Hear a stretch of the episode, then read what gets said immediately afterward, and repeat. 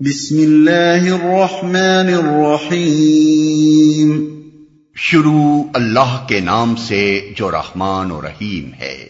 لإيلاف قريش إيلافهم رحلة الشتاء والصيف فليعبدوا رب هذا البيت الذي أطعمهم من جوع وآمنهم من خوف.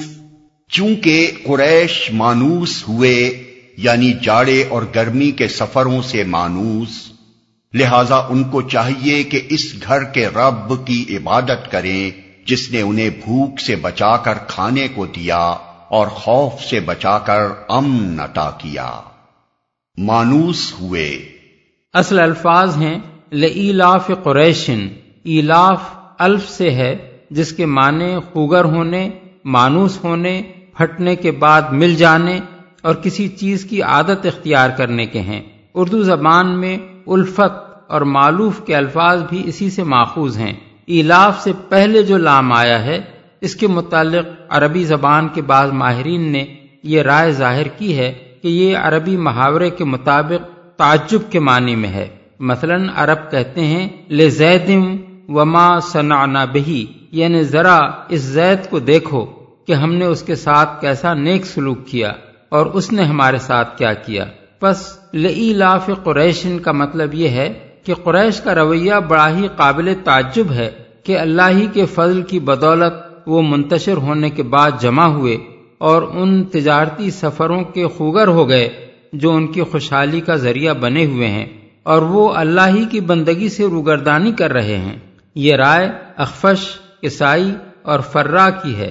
اور اس رائے کو ابن جریر نے ترجیح دیتے ہوئے لکھا ہے کہ عرب جب اسلام کے بعد کسی بات کا ذکر کرتے ہیں تو وہی بات یہ ظاہر کرنے کے لیے کافی سمجھی جاتی ہے کہ اس کے ہوتے جو شخص کوئی رویہ اختیار کر رہا ہے وہ قابل تعجب ہے۔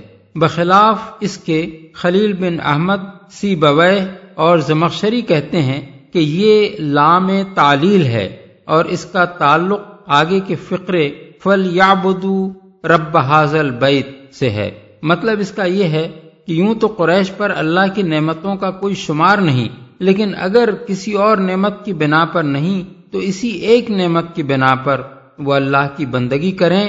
کہ اس کے فضل سے وہ ان تجارتی سفروں کے خوگر ہوئے کیونکہ یہ بجائے خود ان پر اس کا بہت بڑا احسان ہے۔ سفروں سے مانوس۔ گرمی اور جاڑے کے سفروں سے مراد یہ ہے کہ گرمی کے زمانے میں قریش کے تجارتی سفر شام و فلسطین کی طرف ہوتے تھے کیونکہ وہ ٹھنڈے علاقے ہیں۔ اور جاڑے کے زمانے میں وہ جنوب عرب کی طرف ہوتے تھے کیونکہ وہ گرم علاقے ہیں۔ عبادت کریں۔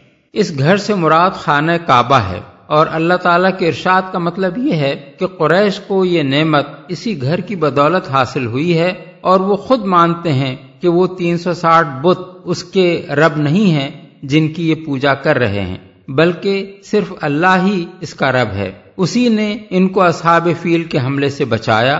اسی سے انہوں نے ابراہ کی فوج کے مقابلے میں مدد کی دعا کی تھی۔ اسی کے گھر کی پناہ میں آنے سے پہلے جب وہ عرب میں منتشر تھے تو ان کی کوئی حیثیت نہ تھی۔ عرب کے عام قبائل کی طرح وہ بھی ایک نسل کے بکھرے ہوئے گروہ تھے، مگر جب وہ مکے میں اس گھر کے گرد جمع ہوئے اور اس کی خدمت انجام دینے لگے، تو سارے عرب میں محترم ہو گئے اور ہر طرف ان کے تجارتی قافلے بے خوف و خطر آنے جانے لگے۔ بس انہیں جو کچھ بھی نصیب ہوا ہے، اس گھر کے رب کی بدولت نصیب ہوا ہے۔ اس لیے اسی کی ان کو عبادت کرنی چاہیے۔ کھانے کو دیا۔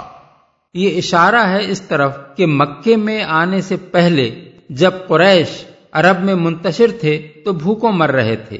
یہاں آنے کے بعد ان کے لیے رزق کے دروازے کھلتے چلے گئے اور ان کے حق میں حضرت ابراہیم علیہ السلام کی وہ دعا حرف بحرف پوری ہوئی کہ اے پروردگار میں نے اپنی اولاد کے ایک حصے کو تیرے محترم گھر کے پاس ایک بے آب و گیا وادی میں لا بسایا ہے تاکہ یہ نماز قائم کریں۔ پس تو لوگوں کے دلوں کو ان کا مشتاق بنا اور انہیں کھانے کو پھل دے۔ سورہ ابراہیم آیت سینتیس۔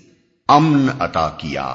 یعنی جس خوف سے عرب کی سرزمین میں کوئی محفوظ نہیں ہے اس سے یہ محفوظ ہیں۔ عرب کا حال اس دور میں یہ تھا کہ پورے ملک میں کوئی بستی ایسی نہ تھی جس کے لوگ راتوں کو چین سے سو سکتے ہوں۔ کیونکہ ہر وقت ان کو یہ کھٹکا لگا رہتا تھا کہ نہ معلوم کب کوئی غارت گر گروہ اچانک اس پر چھاپا مار دے۔ کوئی شخص ایسا نہ تھا جو اپنے قبیلے کے حدود سے باہر قدم رکھنے کی ہمت کر سکے، کیونکہ اکا دکا آدمی کا زندہ بچ کر واپس آ جانا یا گرفتار ہو کر غلام بن جانے سے محفوظ رہنا گویا امر محال تھا۔ کوئی قافلہ ایسا نہ تھا جو اطمینان سے سفر کر سکے، کیونکہ راستے میں جگہ جگہ اس پر ڈاکہ پڑنے کا خطرہ تھا اور راستے بھر کے باثر قبائلی سرداروں کو رشوتیں دے کر تجارتی قافلے بخیریت گزر سکتے تھے۔ لیکن قریش مکہ میں بالکل محفوظ تھے۔ انہیں کسی دشمن کے حملے کا خطرہ نہ تھا۔ ان کے چھوٹے اور بڑے ہر طرح کے قافلے ملک کے ہر حصے میں آتے جاتے تھے۔ کوئی یہ معلوم ہو جانے کے بعد کہ قافلہ حرم کے خادموں کا ہے، انہیں چھیڑنے کی جرت نہ کر سکتا تھا۔